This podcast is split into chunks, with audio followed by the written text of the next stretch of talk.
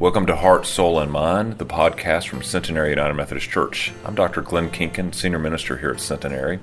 My hope is that this podcast will give you some good news for your journey today.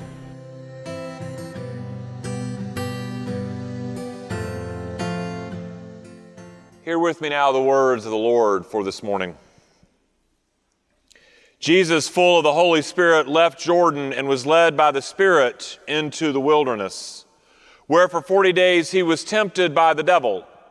He ate nothing during those days, and at the end of them he was hungry. The devil said to him, "If you are the Son of God, tell this stone to become bread." And Jesus answered him, "It is written, man shall not live by bread alone." The devil held, led him up to a high place and showed him in an instant all the kingdoms of the world. And he said to him, "I will give you all their authority and splendor. It has been given to me, and I can give it to you, anyone I want. If you worship me, it will be all yours." And Jesus answered, "It is written, worship the Lord your God and serve him only." The devil led him to Jerusalem and had him stand on the highest point of the temple. And he said, "If you are the Son of God, throw yourself down for here, for it is written, he will command his angels concerning you to guard you carefully. They will lift you up on their hands so that you will not strike your foot against a stone." And Jesus answered, "It is said, do not put the Lord your God to the test." When the devil had finished all this tempting, he left him until an opportune time. This is the word of God for us, the people of God. Thanks be to God. Would you pray with me?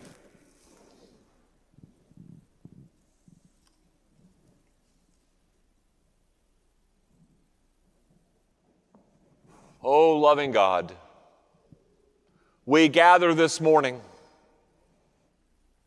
to hear your word read and proclaimed, to sing our praises, to offer thanks for our blessings,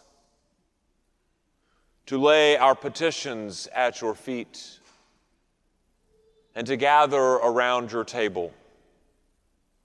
All of this we do as we bask in the glory of your grace.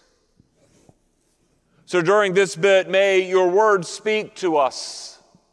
May during this time together, may your Spirit change us so that we would leave this place not as hearers of your word only, but as doers of your word. In your Son's holy name we pray. Amen.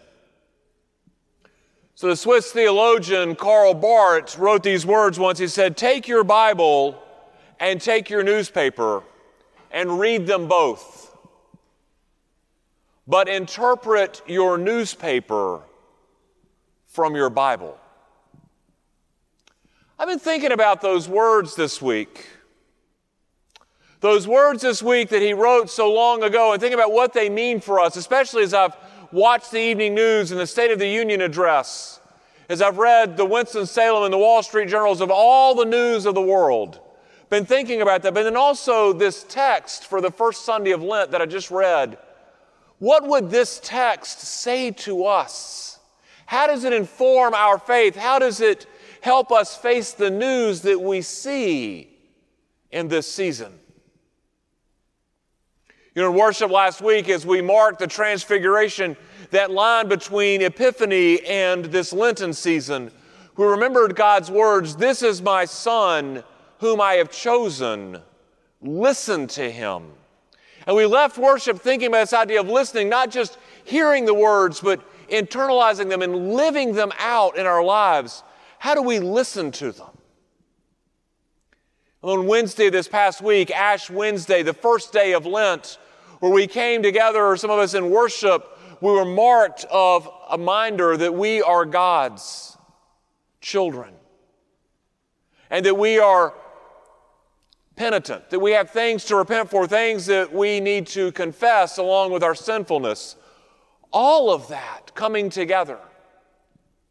And so we're now at the start of the Lenten season, just four days into it, if you will.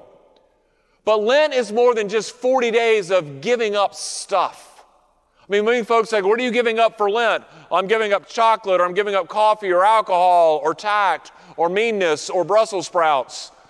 I mean, we say these things, right? But do we know why we give them up? We give them up to remind us of the sacrifice, the denial that Christ had in the wilderness, so that we are pointed to God. Or maybe some of us don't give things up. We take things on, like, I'm going to be more kind, I'm going to be more gracious, I'm going to serve, I'm going to read my Bible. And folks, frankly, whether you give stuff up or not, if you're not reading your Bible, let's read our Bible. It's the roadmap for life. But Lent is a season. It's a season for us to take a proverbial long look in the mirror, to take a long look at our lives and ask ourselves, are we the people that God wants us to be? Are we the people that God needs us to be for the world? So think about this passage that I just read out of Luke, and think about how this passage might actually tell us exactly what it is that God wants from us for the sake of the world. I mean, Jesus is forty days in the wilderness praying, and that's a part of what we should do, is if we're not on our knees on a daily basis praying, we should be doing that. Praying for each other, praying for our church, heavens to Betsy, praying for the world. But as he was praying, he was visited by the devil. He was tempted by the things of the world. The devil knew he was hungry. He said, take care of yourself. Think only of you. Turn this rock into bread. And Jesus said, one can't live by bread alone. There's more to life than just feathering the nest, if you will. He said, look at all these kingdoms. They can be yours if you worship me. He said, there's more to life than worshiping ego and evil. There's serving the Lord, serving God. He took him up to the temple and he said, dare God, jump off of here and dare God to lift you up. And he said, faith is about more than just daring God. It's about living into it. Don't tempt the Lord your God, he said.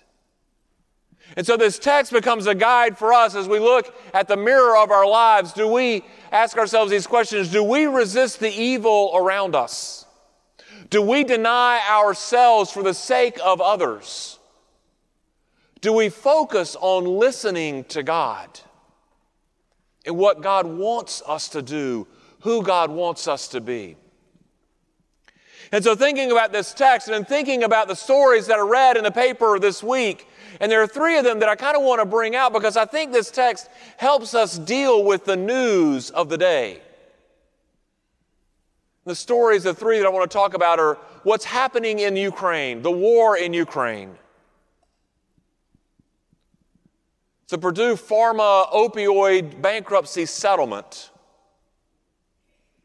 the news that we received just at the end of the week that the United Methodist Church's General Conference is being postponed for two years.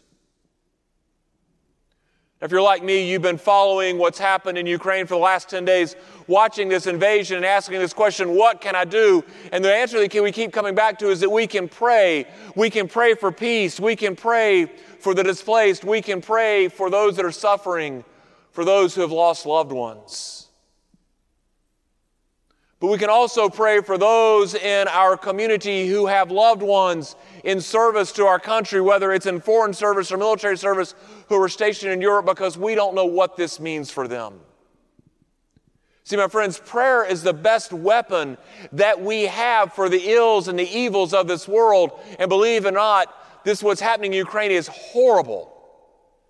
It is evil that we haven't seen in some eighty years or more. The other thing that we can do is that we can help. That's why we shared with you the information on how to be involved with U M C O R, the United Methodist Committee on Relief, because they are our boots on the ground. The great thing of a connectional system like our denomination is that we can help support folks who are helping those in the greatest need, right where they are. We have churches in Ukraine helping the displaced, the suffering. But as we watch a new war unfold in Europe, it's hard to not see the parallels of previous ones, isn't it? I mean, Putin's invasion of Ukraine is on par with Hitler's invasion of the Sudetenland and Poland. And so as we watch the Russian troop movements as they bombard a sovereign nation, we witness evil in its fullest of manifestation. We see the ego of a leader larger than his care for human life. The parallels between that and between Nazi Germany's invasion of Europe remind me of something that Martin Niemoller, the German priest, said. They came for the socialists, and I said nothing because I wasn't a socialist. They came for the tradespeople, and I said nothing because I wasn't a trade unionist. They came for the Jews, and I said nothing because I'm not a Jew. And then they came for me, and there was no one left to speak for me. So we look at the news and we say, what else can we do, Glenn, besides pray? What else can we do besides give to UMCOR? My friends, we can speak out. That's the beauty of what's happened. The world is speaking out. The world is closing in on Russia and telling, isolating them so that they will realize this needs to stop. But we can speak out too. We can add our voices to theirs. We can write letters. We can send emails. We can make phone calls to our government leaders. They will listen to us. Let our voices be heard, just as when we sing together that the heavens hear our voices, let them hear our voices for peace, for a cease of the hostilities and a return of a sovereign nation. But even as we think about that and the tragedy and the evil that's happening in Ukraine, there is still yet something more that we can do.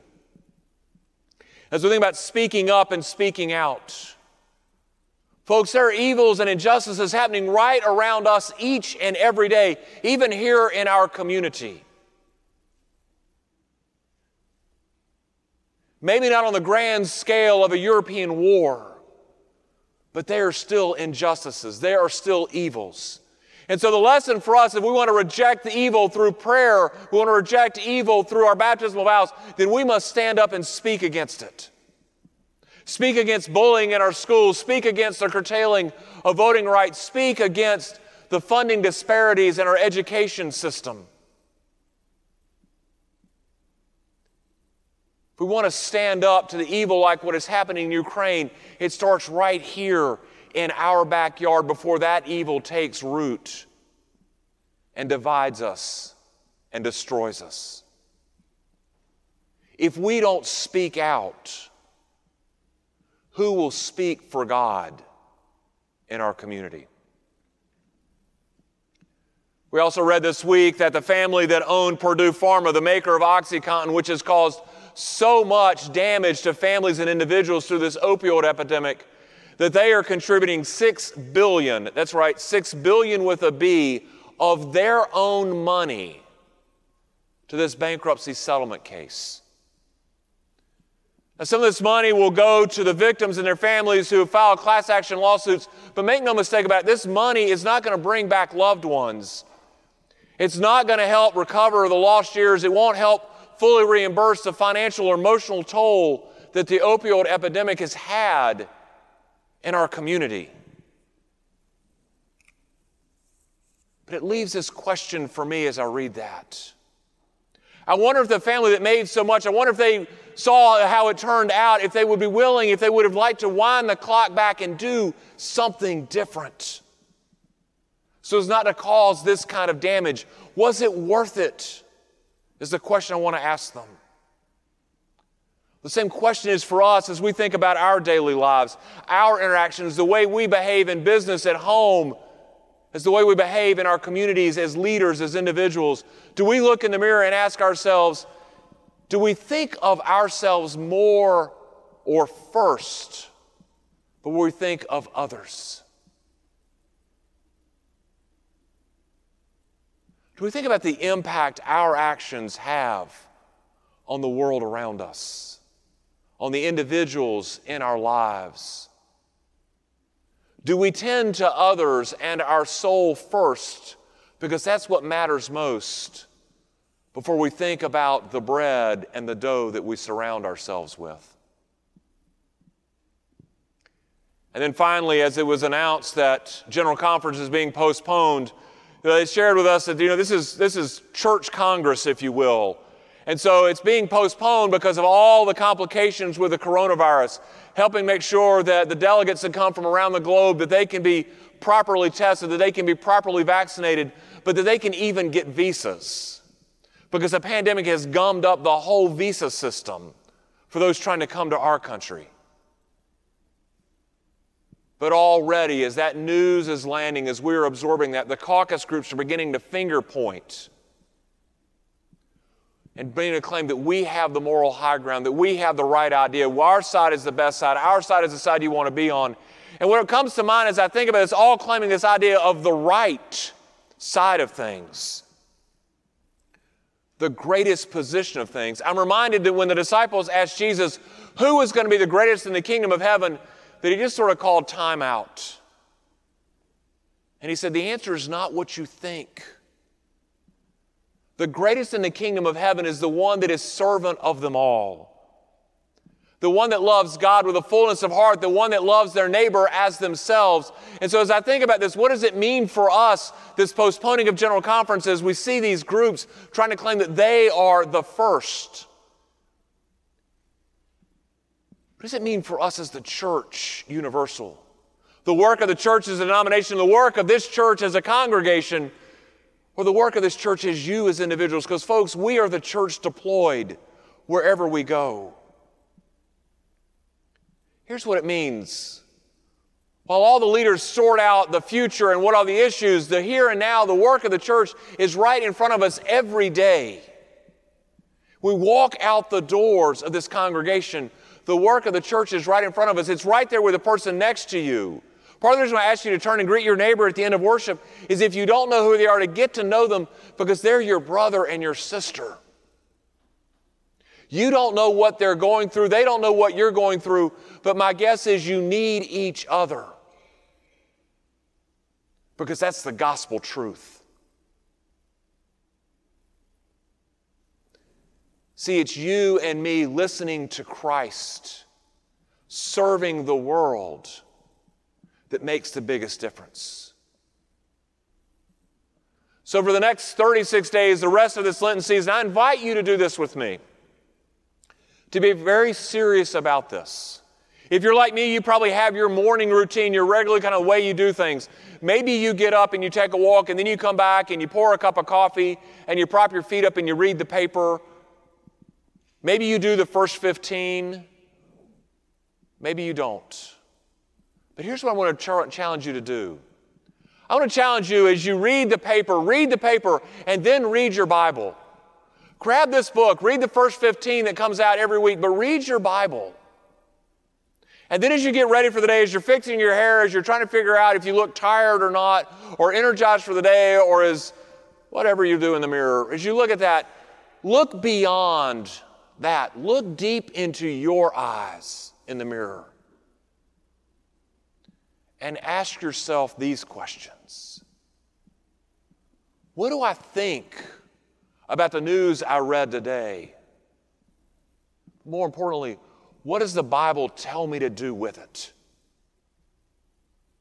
Because, my friends, the words in this book guide our lives. No matter what we read in the paper, God is still God of the universe, and God is still speaking to us through the silence of prayer, but definitely through the book. So let us look into our eyes in the mirror. Am I the person God wants me to be? What does God want me to do with the news I read today?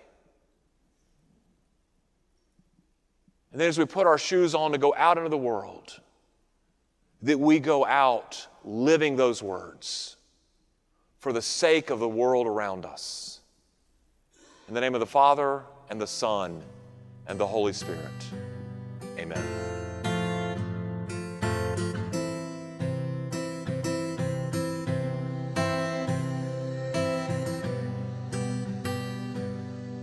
Thank you for listening to Heart, Soul, and Mind, the podcast for Centenary United Methodist Church. We hope that you will consider joining us for worship on Sunday mornings at nine or eleven a.m. Blessings.